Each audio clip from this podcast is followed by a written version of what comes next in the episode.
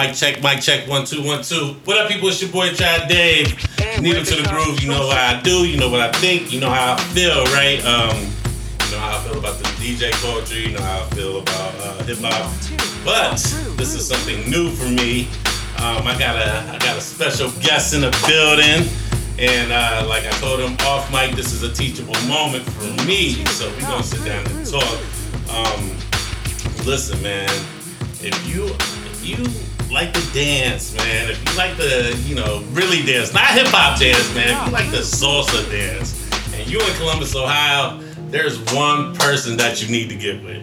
I'm telling you, he put you in the right direction. Um, he is my guest today. I am honored to have him here. Shout out to my dog Rachel. Thank you for the connection. Shout out to Pas. Thank you for the uh, direction on this one, man. So, um, Definite fan. Needle to the Groove presents my man DJ Chris Bell. Just happy to be here. Very happy to be here. Thank, you, for coming, brother, man. You know, um, like we were saying off mic, man, you know, I really do this thing on, on hip hop, but outside of hip hop, I really like to learn other cultures, other music, you know, and um, just get familiar, man, and have these conversations. I think it's important, especially in Columbus, Ohio, to capture these conversations. Yeah. I think, um, you know, our city can be closed minded sometimes, you know, and there's no knock on the city. I love Columbus, you know, but we can be closed minded. We don't um, like to ex- expand on anything. But me as a journalist, me as a hip hop dude, it's like I got that lane mastered. You know, Yeah. so so what else can I learn? You know what I'm saying? So, um, the first question I do want to ask you though is why DJ? Yeah, it's a it's a great question. Um, it was it's been organic since the beginning. Like everything has been an accident, a happy accident. Uh, so it's probably easier if I start a little bit from the beginning, Sure. up to DJing. Um, it was a it was a Groupon with a girlfriend in Seattle. That's how we got. that's how I got to this. That was it. I'm serious. That That's sounds real story. amazing. I was like, I'm bored. I'm in Seattle, which felt like the middle of nowhere at the time. I wanted some culture because, for those of you who've been there, depending on what you call culture, there's not much downtown. Um, Seems like it's only rain in Seattle. there's not. There's, there's some good stuff, but you gotta hunt it down. You gotta hunt it down. So went to this. Um, Shout out to the Supersonics. yeah, yeah, see, see, see, see. Shawn Kemp in this place. Okay. Um, we went to this group, uh, this salsa event at a studio called Sueños de Salsa. It was in a basement, basically. This guy just started it up. Um, and I just stuck with it. And uh, she was like, "Yeah, it was fun, but I don't like it, whatever." So like, fast forward, I stuck stuck with it, right? I'm going to all these different studios. I'm falling in love with it. Awesome. Uh, I, I moved back home. Um, and I'm like, where's my salsa community, right? Mm. And I, I honestly couldn't find the community I was expecting to find. So I said, if you build it, my old instructor was like, you have enough skill under the belt, start up a studio and do something. And so that was the push I needed. That push turned into a whole lot from 2018 to 2019, and that's the establishment of Cap Salsa, students Yeah, and everything. we'll get into all that. DJing DJing started through two things. Um, COVID and my my like idol Efrain Frankie Flores, who is Frankie Flores. who Okay, is okay. who is my opinion one of the best DJs that we have for salsa in North America. I mean the guy's a legend, crazy vinyl. Um, and basically I heard him spin um, up in Cleveland at a social, and I just it's been a long time since I just sat down. Like as a dancer, I just sat down because the music was too good. Like I was just like I'm just gonna b- be at peace and soak this in for a while. That's such a powerful moment, right? Especially like there's been a few life changing moments for me as far as watching DJs and Mhm. you know, uh, Kid Capri was one of those for me where I seen him tear down the Newport and I'm like, oh shit, this is what it's supposed to be like. Right. So yeah. yeah, I'm, I'm told. So I just I'm there. I'm dancing the whole time, but then I just he, he plays some some songs. And I'm just like man. So I go up to him and I'm like, what what is this? And he was like, oh, he hands me the record. I'm looking at it. I'm like trying to find it. He's like, oh, this whole crate is unfindable. and he has like 13. it. And homie has 13 crates. He's he's at an event that's like three hours long with 13 crates, and I'm like, okay. He was like, this stuff is the stuff that you just never find. And it dawned on me in that moment that with vinyl, you Mhm. can you can have things that are not easily found and make moments in dance that are flashes in time Yeah. with a person. So you have a song that's beautiful, you'll never find it again. A moment with a person you'll never find again, you know, potentially. And that was it. That took me down a rabbit hole like like you would not believe. and then I just started scouring the internet. And the the, the good thing about 2020 and COVID is that um, I mean it's it's a downside for some and an upside on others. Yeah. The vinyl market went through the roof. Everyone was selling everything from all Yeah. over the world. Yeah. So it was a great time to stock up on some really fine uh, music. Because right now you can't even find those sales anymore. So Oh yeah, vinyl. Yeah, yeah, yeah. It's I, I dig for vinyl. Um, I've, I've heard about your digging. I heard that you got a lot of rare. We'll get to that. but, uh, yeah, I like I love digging for vinyl, but like there's certain records like you know as a as a fan of hip hop, obviously like I try to find the samples. You know, I'm always looking for, for the samples. So, Sure. Yeah, I dig it. So, what kind of music did you have in your household growing up? Oh man, you're gonna love this. I was raised on uh, rock and German folk music as a kid. German folk music. Yeah. I get the rock Yeah. because uh, you know I, Yeah. I, I grew up I grew up around you know I love Yeah. '80s rock. I love '80s pop music. Love it, love it, love it. But Yeah. German. Yeah, so my mother, right? So I'm half German, and my mother's from Stuttgart. Word. Uh, so that It was was so that was a big part of like my child childhood. And then I remember I remember my hip hop moment though. My hip hop moment was uh, for me was Bone Thugs and Harmony, East 1999 Eternal. classic. like classic. that that was it. I had the I, I got the cassette and I was like and I remember my dad saying you can listen to Crossroads and that's it. And I remember being like I was doing, I was trying to be so, I was trying to be so good and I was like Crossroads. And then I was listening to everything else on that on that amazing album. Absolutely. Oh my god, first of the month and all of them that just that speared me into a whole other avenue of life, right? But yeah, that's what I was raised on. That was the norm. My dad played some soul uh, albums in the basement here and there, but it was mostly it was mostly that. Where um, where did you grow up at? Columbus. Like what side? What side? So I'm an? East Sider. I went to Groveport, the capital for undergrad. Yeah. Yeah. That, that Yeah, yeah, yeah. What was um, what was the like musical environment like for you in like in high school? Though? Oh man, teen clubs.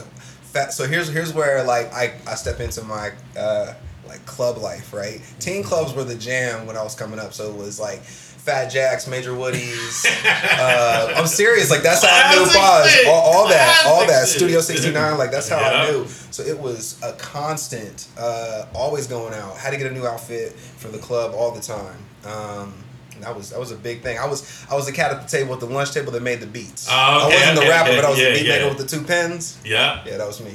going crazy. Definitely. What was the uh, what was the first piece of music that you bought with your own money? Yeah.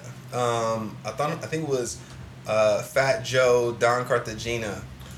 What? Yeah, bro. Which is Cartagena, but you know, they said Don Cartagena on the. you know. Yeah. But yeah, it was um, still blazing him and Fat, him and Pun, all those. J- Rich, uh, John Blaze, you know, which they put on like 37 albums. Yeah, but, yeah, you know, That was my exposure to it. Nah, that's Um, yeah. super fire, Yeah, yeah, yeah. man. And that was like, um, did you did you have like a crew of people like Yeah. that you ran with? So it was. It's interesting because when I got into Fat Joe, it's, it's the same time I got into Big Pun. I was really, as a kid, I was really heavy. So Big Pun was like my idol. Like Yeah. everyone loved Big Pun, even though he was a big dude, right? Love fun. Um, Fubu back in the day. So it was just that. So yeah, my crew was. It was just a couple cats from school, but I was always an outcast, man. Like Word. my my coolness came through dance and through heading to clubs, and that was it. But outside of that, I was also like a major nerd. Like I played D and D with people. I collected cards and shit. Like that was me.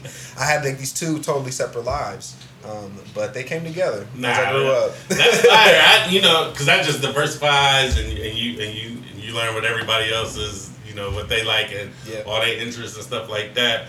Um, was there a specific like song in salsa that made you fall in love?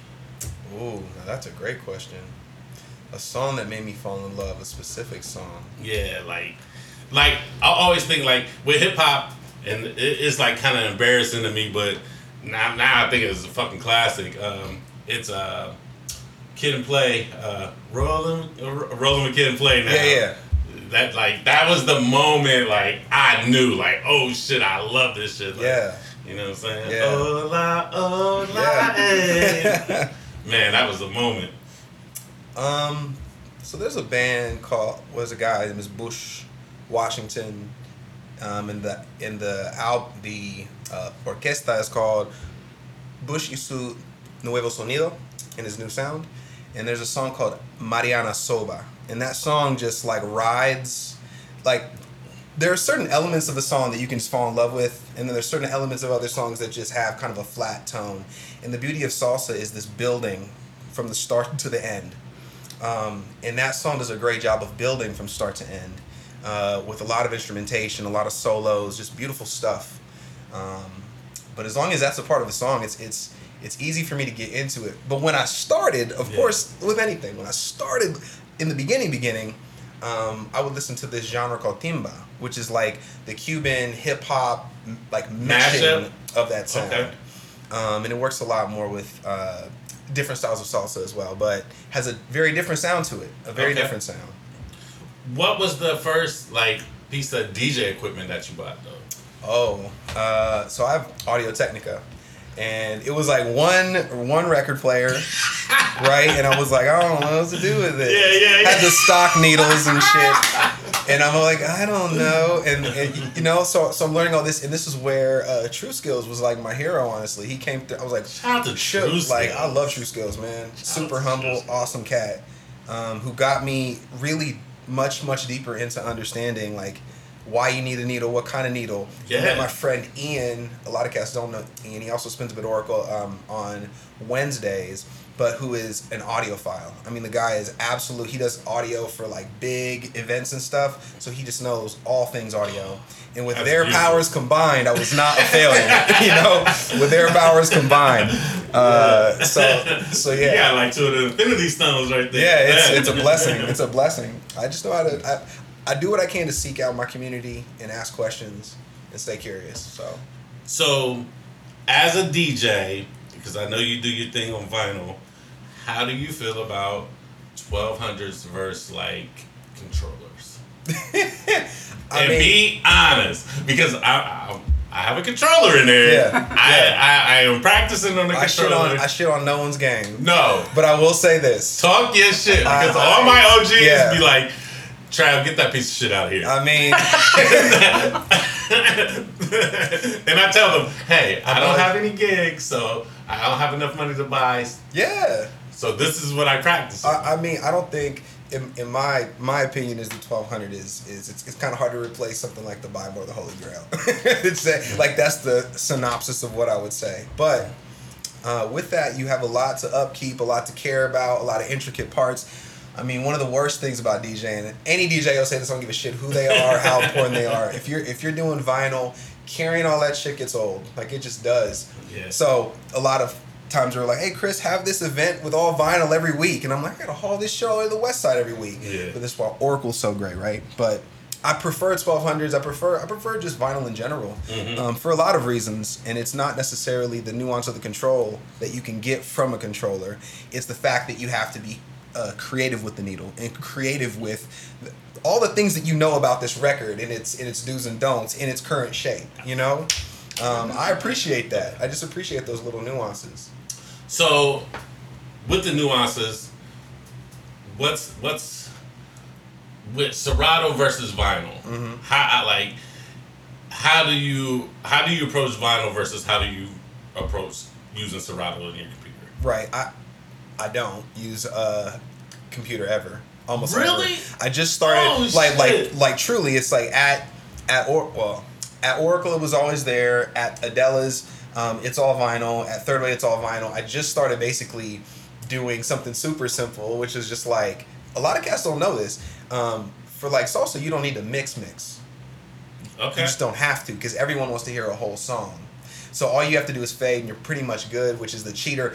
This is why when I It's, say I'm a it's DJ, definitely, definitely, definitely a cheat code. yeah, yeah. And, but, but this is why I say when I'm a I'm a DJ, it's more of choosing the right songs to keep the vibe going, and that's 99% of what I do. I would never uh, stress and say I can scratch or do any more complicated stuff because that's not me. But that being said, you could do stuff just like on Spotify. Spotify has tools now within it, embedded within it, where you could do the things that you need, as an example. But I, I don't use the complicated stuff because it's not it's not a tool I need to use. Okay. So, Where, um, what's your most expensive piece of vinyl? oh, that's an interesting question. um, my most expensive, it's called um, Imperial Sextet, is the is the group, um, and it's called Poema de Amor. Um, on Discogs, I think they still have the one that's listed for like a grand or something. But it's Mm. it's a it's a fantastic.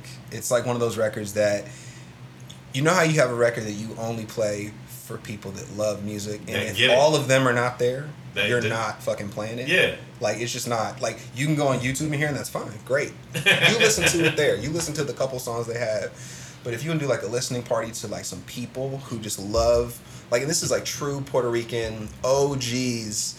I mean, beautiful, beautiful artists and music. Um, that that's the most expensive. I, I I honestly still don't know how I got it because they usually aren't for sale. They come up for sale like every five years or something, Word. right? And then I, I found one on eBay, and that was that. Wow. Lucky. Is that also your rarest piece, or what's your rarest piece? I mean that that comes up as one of the most rare. There's um there's a couple others from like so again that guy Bush Washington uh, made a couple really awesome ones. So he's a Panamanian cat, and um, a lot of his stuff just comes out very differently because it has a lot of synth in it. And anytime you find some synth with salsa, which is usually a band like a live band, it adds that new layer. So his stuff is is, is highly sought after. Um, but any of his stuff is is pretty rare. Uh, definitely hard to find. Definitely hard to find. Now, this is a question I ask all my DJ friends, and I love their answers because it's always honest. When you go out and you're not DJing, how do you look at the DJ when they're spinning? How do I look at them? Yeah, you, like are you criticizing them? Can you can you put can you put aside your DJ brain when another DJ is spinning and just be like, I'm here to enjoy and have a good time? Or are you like are you that cat that's like that was whack? Uh, I think it depends on That- what that I was trash. Well, I think it depends on what I came in to do. oh, okay. If I came in to dance as a salsa dancer, oh, we gonna get there. I'm shitting on you all day.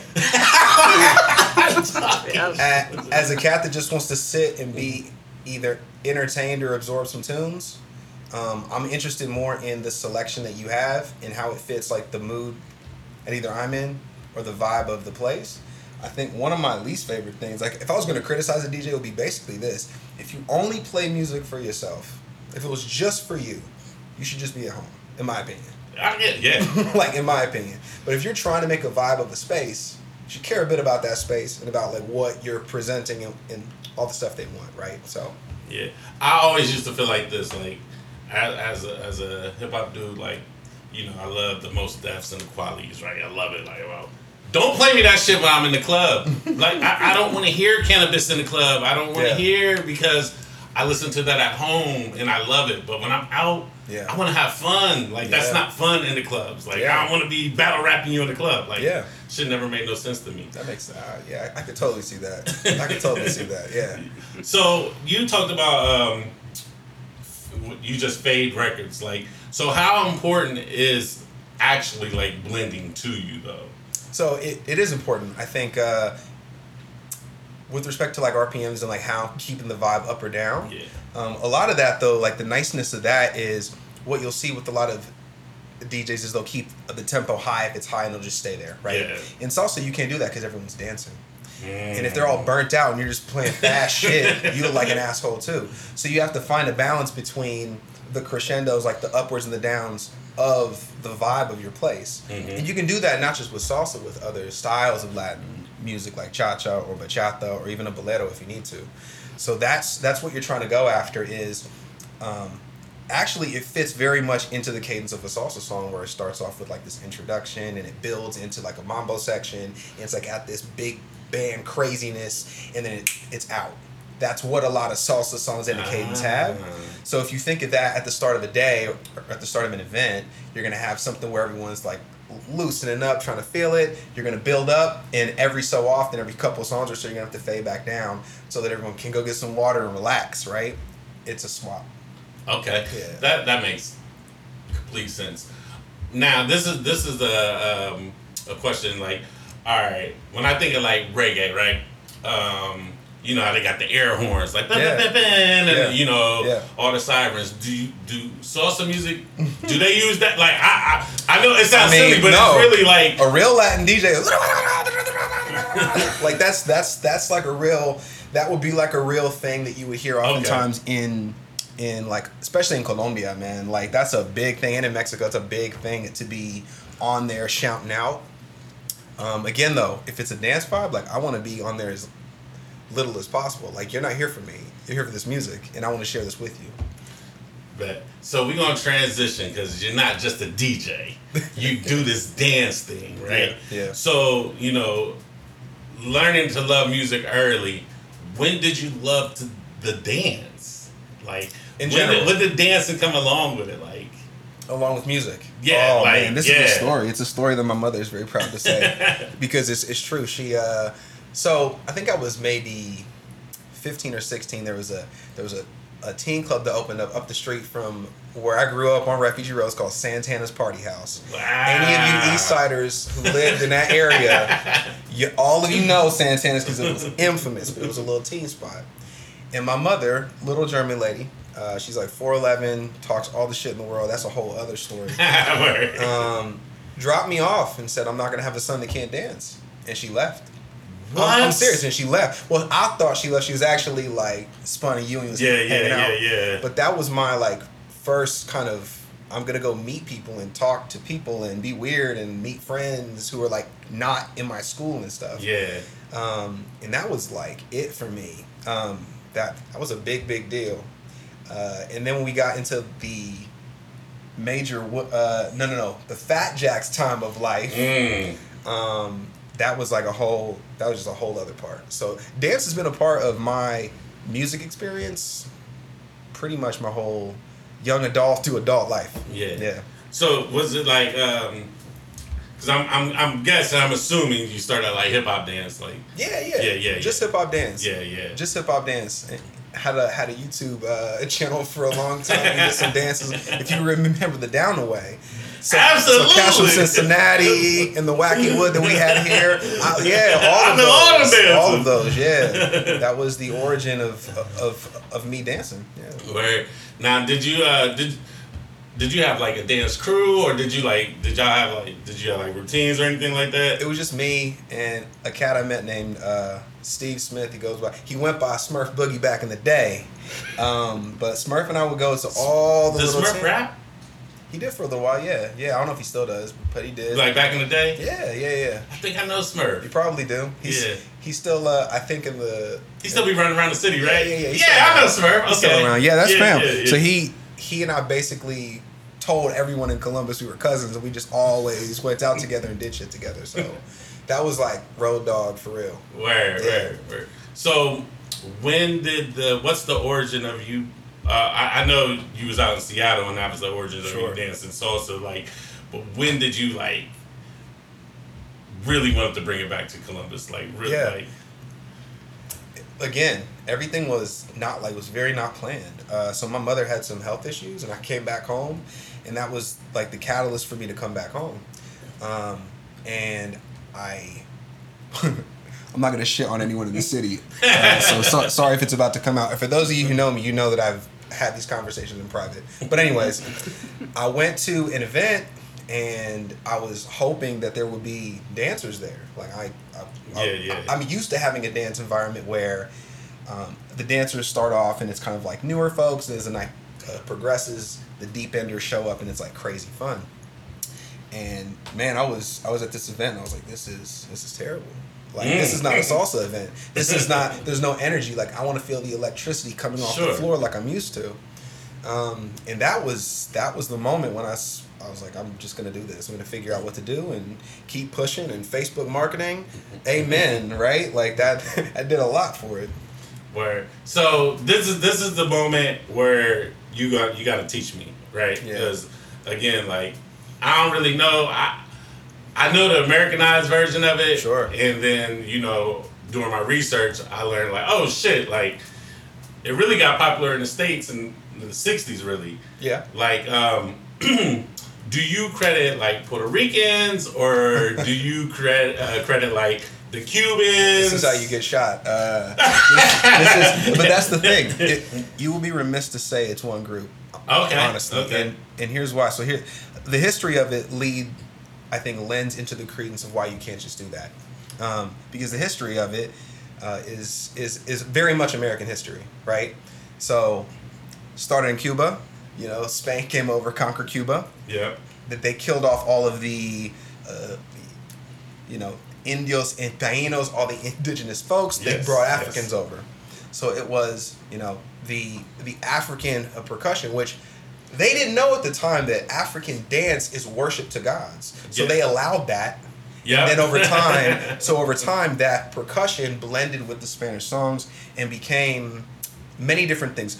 Son, Guajira, like all of these different things that came into Cuba. And this is where you start stepping into West African religions Mm, talk that, are, about it. that are that are deeply embedded in Cuba. Um, so the orishas, I mean, we can have a whole other like topic on that, right? But who would I credit? It's it's difficult to say because as as more more uh, colonialization happened, you have salsa that's totally different in Cuba from Puerto Rico or even Colombia or even like West Coast America. They're all different in dialect Yeah. but but they all have the same intention and, and that intention all, all comes back like to the african intention and that's the most beautiful part of it to me so who would i credit i would say that um, i would say it, it, it was birthed in cuba um, it grew up in puerto rico and in colombia and it and it tried to become i think more of a more of a f- formalized adult in the states I take it. I take Yeah. it. I take it. Now, doing my research, New York style salsa. Correct me if I'm wrong. Is basically on two, and you're gonna have to explain that to me. Sure. And then, LA style salsa is on one. yeah Is that is that is that a, that's me generalizing it? Is that it's it's a there's so much nuance around just what you just said uh, because and that's why you're here. yeah, yeah, yeah. It's it's actually it's actually more beautiful. So so so I love that. Let's- more beautiful. let's- I can't wait to use that. let's make it very let's just make it very like uh, clear. There is no right or wrong way to dance salsa. Right. Okay. The the original ways were just uh, to music, and it was always just African dance. It just aligned with the dance, with the worship, to and on one uh, cadence. And what that means is your break step, the step that moves you into another direction, is on a one count. So one, three, five, seven, one, three, five, seven, and so forth. Um, on two, which uh, really Which Rachel always talks about. which really only right I'm- i'm sure which really only came into fruition if you will in the 80s when a, a guy named eddie torres assigned counts differently to the music so when you think of it it all it all comes from the music not from your body because the music moves the body right right. so with this rhythm that's called a tumbao, which is uh, the conga and the clave, so doom doom cat, doom doom cat. So that slap is what Eddie Torres said makes a lot more sense for your break step. And it just so happens that the slap of the conga happens on the two and the six. Yeah. So you're in in his understanding in his interpretation of the music more in sync with the music on two stepping on that on that slap because the change of the note in its intonation makes a lot more sense for your body t- to change mm-hmm. in direction. Mm-hmm. Yes. Mm-hmm. So so yeah, yeah, yeah. again though it's it's that is that fits very well with like mambo as a style of music. But if you're thinking afro-cuban or you're thinking more traditional cuban songs i mean on one fits far better in, in like oftentimes so it's situational is kind of the real answer to it I've had someone tell me that before where they're like, we were on the dance floor and I'm like, on two? And he's like, actually, this would be a better song for on one. I was like, okay. you know, and as a follow, I'm like, okay, Yeah. let's do Yeah, it. yeah. Yeah. So there's, like you said, there's nuance, and it seems like so in my mind to make it easier for me to understand is like subgenres of dancing or or the music like like there's rumba, there's cha cha, there's mamba, there's mm-hmm. like how do you know what is what? Yeah. Like that is so. You're gonna love my DJ answer. You listen to more music. I love. I mean, seriously, I love it, I love it's it's interesting. I think you become you become a better dancer in salsa when you listen to more music, and you you remain at your level as a dancer when you do not. Like, so as an example, I got into when I do like cardio at the gym. I listen to high energy salsa, so that when I'm about to go dancing, my mind is ready for like, oh, this is high energy. We know what to kick into. But that feeling and understanding like the differences you can learn through like YouTube, like high level ones. But then when you start listening to the instrumentation and the organization of the instruments, those genres shine through a lot more. to me, as a person that can't dance, also seems like a hard ass math problem. Why? Why are the BPM so high? Only at certain times of the song and, and, and certain songs. So, an example would be um, if you were dancing salsa in Colombia, they have a much higher cadence of, of, of song, like in general, um, because of the way they interpret through and into their dance. So some of them are really really fast and others are very slow. It depends on the song though. So from a, like a mambo crowd, we like a more mid or depending on where you are in the world too because in New York Mhm. they're like "Give me that fast ass mambo, let's kill it, right? Uh, but like generally speaking it's more of a relaxed up to up tempo uh, thing. But yeah, it's it's because you're expressing, right? So a lot of salsa, especially the old songs, are really records of history of like Latin, Puerto Rican, and Cuban history. So much of it is there. So if you're expressing joy and happiness, you don't want that to be somber and slow. You want that to be amped up and have feeling. Now, with dancing, you are an instructor. Like, you teach. You Mhm. really teach. Like, why? Like, why? Like, Yeah. Uh, I mean, honestly, I it, it comes back to that first moment when I was like, I got to correct something here. This is too much for me. And so much of it is, it comes down to one thing. People, I want people to feel music. What dance is, specifically Latin dance, and it, this is coming from a non Latino, it's very important to call that out.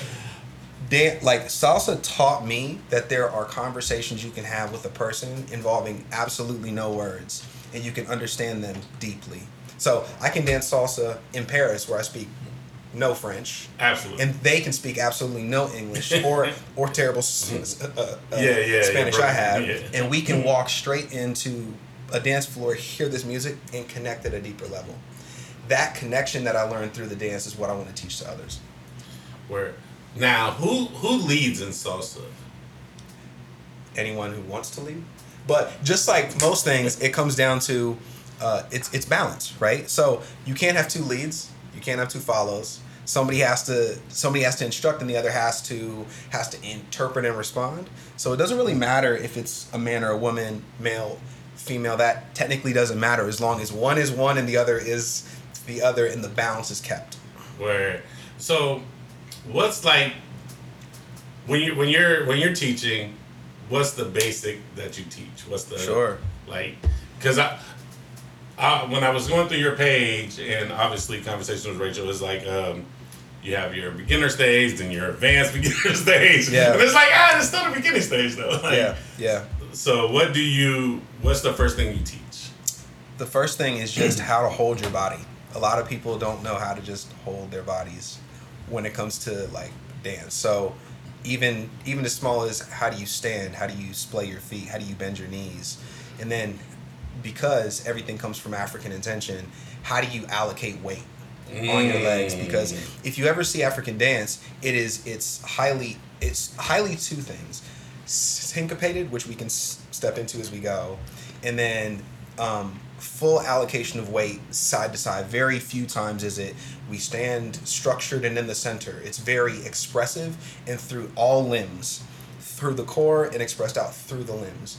So you can start there and honestly learn 99% of the stuff you need in, in all dance, but definitely in salsa. Where do you do you do you start with a partner? Do you start solo? oh yeah, you're gonna start off on your own because if you can't handle yourself, you can't handle another, right? It's a life lesson. It's the beauty of this as well. So you have to learn how to control yourself uh, before we start to add you into another. So like class one is is half of it is you saying I can do this, and then the second half is I can feel embarrassed and still engage with a person and still Yeah, do yeah. this, right? Uh, so yeah. Um, I was watching your page, um, and you were doing like a solo dance, and I think it was called a shine. Yeah. You were killing that shit, bro. I don't know where that was. I, I always feel like I have the worst shines. I'm, I'm always like, oh my god, Chris, do better. It's like we have our three go-to You can do better. Yeah. Nah, like like you was doing step, and it was to me it was intricate, and I was just, like you was in the zone. You could tell like when you hit that zone, like Yeah, oh shit, yeah. it's my old instructor said it best. Um, I think it was him who said this, or it was another awesome instructor. He's like, you spend your entire salsa dance life just making it so natural that you can finally just enjoy the music and move. Like, all the movements come out because you hear the music. It's just like straight like interpretation instead of you having to think and worry. Uh, so yeah. who who were your instructors? That's Yeah, so it's a guy named uh, Michael Kahn. I'm, I'm sure he'll never hear this. I hope he does. Um, I'll probably send it to him because I gave him a shout out. But um, I'll send it to yeah, him. yeah, his name's Michael Kahn. He, he still instructs Sueños de Salsa in Seattle. He was the guy that kind of got me into all of this and pushed me even into starting up uh, Cap City Salsa because his words got me to go, okay, maybe I can do this, you know? Uh, so yeah. How how how long does it take someone to become a good dancer, in your opinion? Oh, I don't. I mean, my opinion is that I'm not a good dancer. I'm serious. I'm serious. But that's what what I say to that.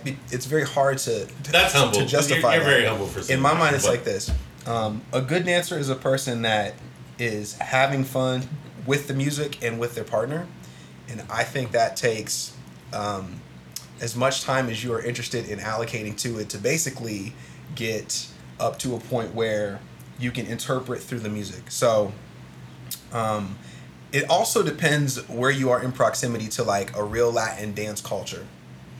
Like if you're if that's not near you, it's going to take you much longer. If Sure. that's if that's your experience in like Florida or New York or a large city where you have access like that, I mean, and you're passionate about it, shit, you can get that. You can ha- have the fire for real in like a year or so. But it's not something you can just pick up and casually do. You have to allocate time and effort to it. Yeah, I because you know again I, I equate everything back to hip hop. To me, salsa dancing is very sexy, where compared to hip hop dancing is can be very hard or very soft. Mhm. Like with your background in both, like when you when you're teaching, do you have to tell people like this ain't hip hop like? Yeah. So much of it is, this, yeah. ain't, this ain't twerking, bro. Like we gonna. so much of it is remembering that you're dancing you and your partner are dancing together um, and it's not it's never a me thing and as soon as it becomes a me thing you can tell in the dance from like two people that it, it just doesn't fit there is no way to be aggressive in salsa and have a good dance there's no way Mm. and there's no way to just be passive you have like as a follow you have to have attention you have to be thoughtful as a lead, you have to have eight steps ahead and hope that you uh, know what you're about to do or you're gonna fail and feel like an idiot all all song and then recover, right? Like, so it's humility back to back, over and over, over and over. Um, yeah. I can't imagine the patience you have to have dancing and teaching. Um, tell us about Cap City Salsa, man. Yeah. Um, so started. It's it's it's a whole story. It's a whole journey, as And these all are, right? So I love stories. so- I love a good story, man. So I started Cap City just trying to rent out like a little studio space. Um, and the first place was Columbus Dance Studio in Gahanna, um, which here comes some more shit on. I advise I advise no one to go there for a lot of reasons, uh, but it was it was a good step in the door. It was a good step in the door, and I appreciated the opportunity. But like, if you were a minute over your hour, the guy was just like harassing Ah, international, which is just which is funny, you know.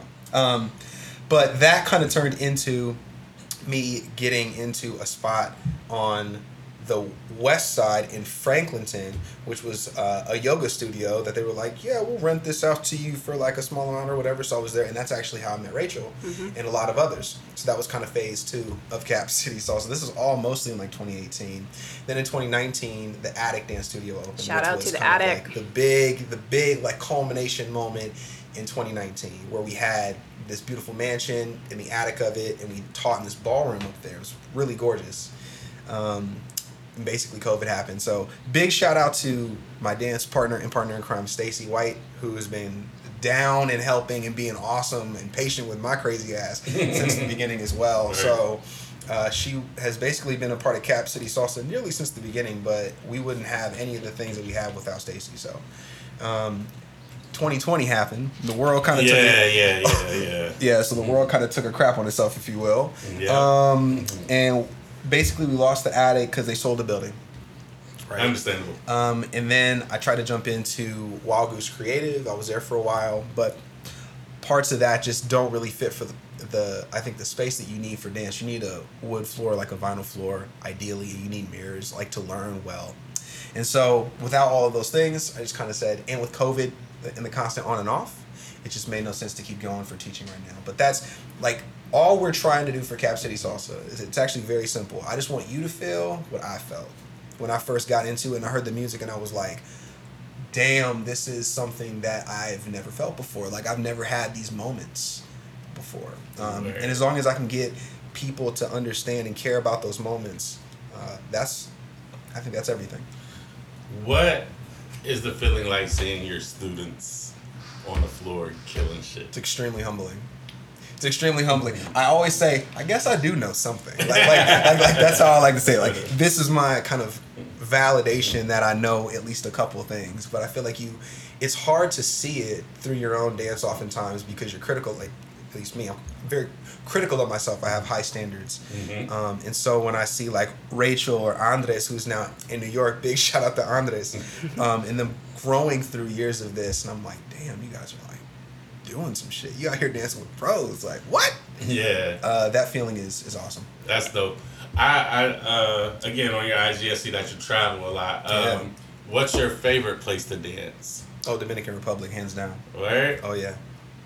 Tell me about it. Well, in the, in the Dominican Republic, dancing in the DR is like dancing with. So first of all, if you've never been, you should go for a lot of reasons.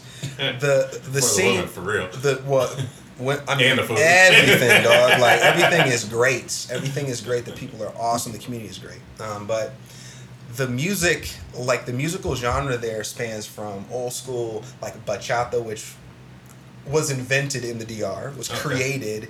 It it became structured and shit here in the states with all this you know you know formalized BS but that's another story as well. Oh, we gonna talk about it. and then and merengue. Like those two are their like known like traditional dances um, but then they have dembow which is like booty shaking hip hop music overlaid with like like all this latin awesomeness. Oh, so you have amazing artists like el alfa bad bunny like all of Bunny, them yeah, yeah, make yeah. this style of music. Um yeah anyways it's it's sick it's sick. So you have all of that there in like one place. Well, um, I I do know um, that you go to salsa conventions too. Like, um, what I, what I think I have a name for them. It's called a congress. A Yeah, con- yeah, yeah, Congress. Yeah. Like, what's the best one you ever been to? The best one I've ever been to is is the is the best one there is, which is the New York Salsa Congress. I mean, there there is other. Granted, I can't really say that because I haven't been to the ones that I know are awesome, like in Paris and other, in other places. But the New York one's kind of like, it, it, it's like your journey to Mecca, if you will, as I love as a it. salsa dancer. Word. Can't wait. Now, as a snob, Uh-huh. as a salsa snob, how do you feel about like Americanized salsa? Like, like ballroom salsa. sure, Th- that is definitely Americanized salsa. like pop pop lyrics over salsa beats. Like, Oh, I mean, I don't, it's, I don't know why you would do it. It seems, it seems, it seems Can't like even keep a straight it's, face. it's like blasphemy. It's like, it's like if your mom uh, cooked like the best dinner you've ever had, right?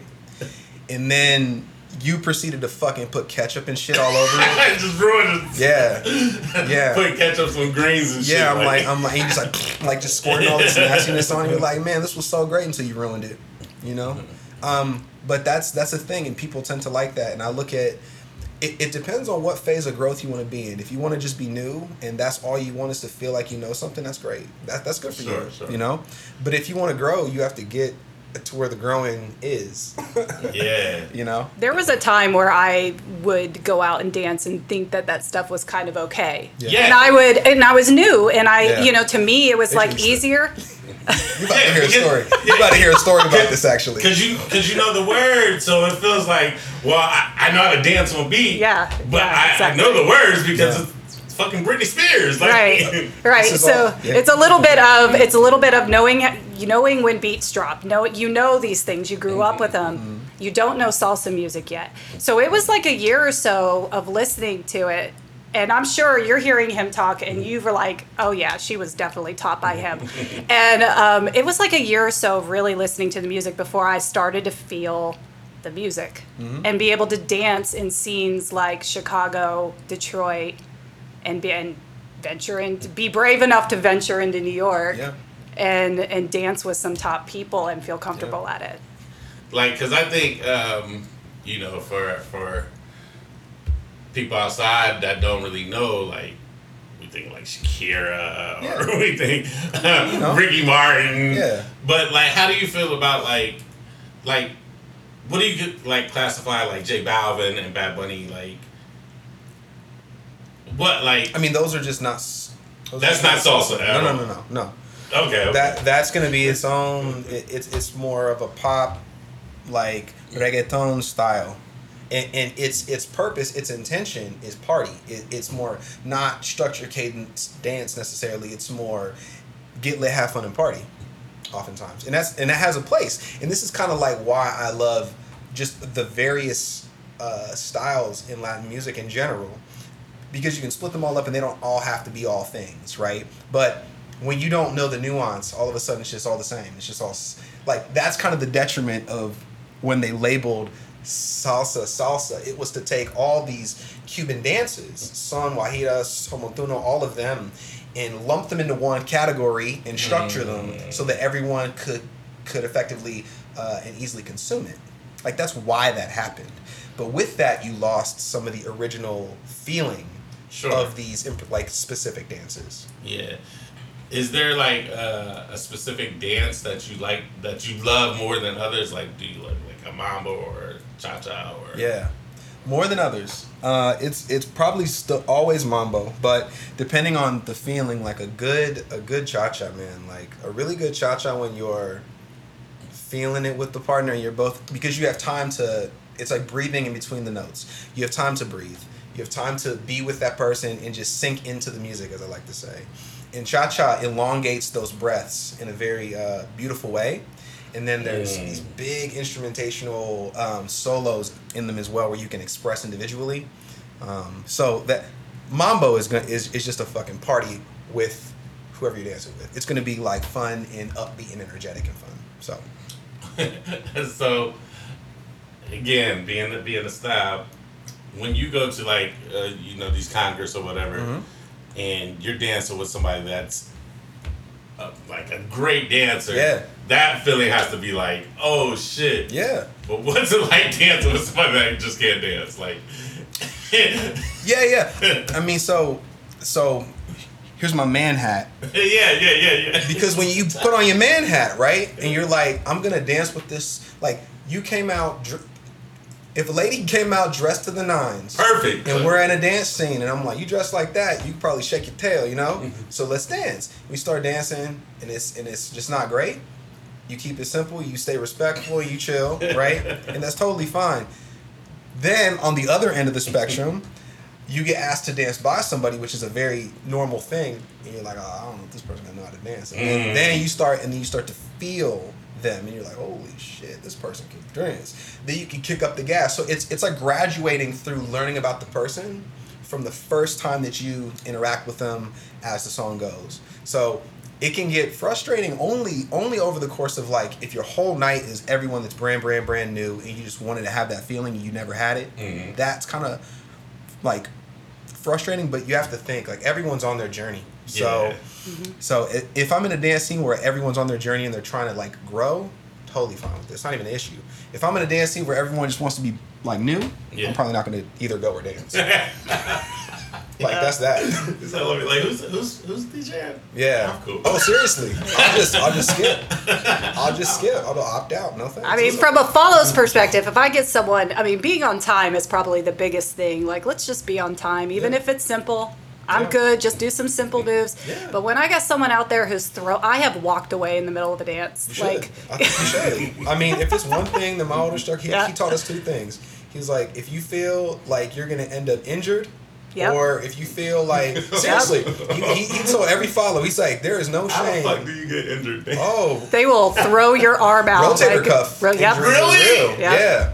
Yep. Because Oh, That's why, like, he was just throwing things at me and just like I. I So there's a mm. move that's called a hammer I walked lock. away. And basically, in a hammer lock, you put the partner's arm behind their back, like almost like almost like cuffs, Yeah, yeah. but it's resting right like over her like lower back. Okay. And so as long as you have it rested there, you're okay. And there's little techniques like you're gonna pull down to unwind your follow, not out.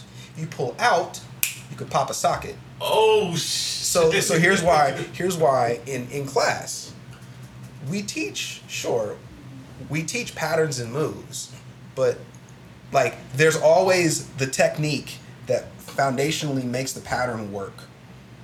Always. And that like Rachel knows I'll spend if we if I see everyone stuck on one thing, we'll be here for a mm-hmm. half an hour of an hour class doing this one thing. We'll come back next week. It's fine. And I think that's a lot of what happens in, you know, the community here in Columbus is that like a lot of people want all the patterns. Just show me all the patterns. Mm-hmm. But what Chris does, and I was very fortunate enough to stumble into his class and learn greatness, but what he does is teach you all those things the technique, the filling, doing it the right way. And so maybe you won't walk out of there after four weeks knowing something super complicated, but that's okay because you're a better dancer for it. So that's the difference. Yeah, I would argue that they don't know it anyways, though. Even Word. after four weeks, because if you can't execute it, it doesn't matter. right, exactly. Exactly. So what is the what is the future of salsa in Columbus, Ohio to you? That is a fantastic question. Well, I am going to continue throwing events here as often as I can. Um, so right now, that's looking like it's going to be probably two times a month. Uh, one will be vinyl, and the other one will be however I feel, I guess. But I definitely want to have a vinyl night again because I miss it so much. Um, but what I really want, I want to be a student again. I want someone to move back here who's dope as hell, and I can learn from them. Like I would rather that all day. Um, I don't know who the hell I can influence to come here, but until then, I mean, what I would like to do until then is is to prep that next group. Um, what I really like at some point, assuming the COVID smooths out, is to just have a studio. I like one on the on the on the west side. I think is where I'd like it. Somewhere that's somewhere that like no one gives a shit a whole lot about, or even the south side. Like somewhere Yeah. that's not Yeah, we east side over here. I mean, I'm down for that too. All that is fine. I'm, I mean, I've been east side my whole life. Yeah, I'm an east sider. You know what I'm saying? Uh, but just some somewhere that's a little irregular, that's not high streets like Sleep Town. I don't want that. Like I want to go where the flavor is. Um, so, it, in short, it has a long way to go. But if people keep showing up and dancing and showing that they love music, I think it'll attract the real folks that need to be here. Right. Yeah. Right. All right. So, give me your top three salsa DJs of all time, in your opinion. Oh. Top three. Mm. You can include yourself too. No, that that's I'm, I'm not even I can't even classify myself. So I would definitely say Efrain. Um, I'm saying Efrain because the guy is so fucking humble and no one would even know how good he is. He's spun at congresses all around the world. Like he's just a quiet guy. Uh, but he's fantastic. There's a cat from uh, Toronto called Guri Guri, um, who's another an, another dude that no one really I think knows a whole lot about. But Guri Guri got like here's the thing. I was traveling in um, Puerto Rico and I found a, a 45 that he worked with somebody else to make um, at this record this random ass record store. Um, and I, I took a picture. He's like, "Where the fuck did you find that?" Right? And I'm like, "Dude, I'm in San Juan, and I, you know, I, I he was like, I didn't even know those were around still. That guy's great. And so, but during COVID, all these cats came out the woodworks, and I got to like learn who they are and from them and all this music. Um, then there's, I mean, those those two are at least the ones that I admire greatly.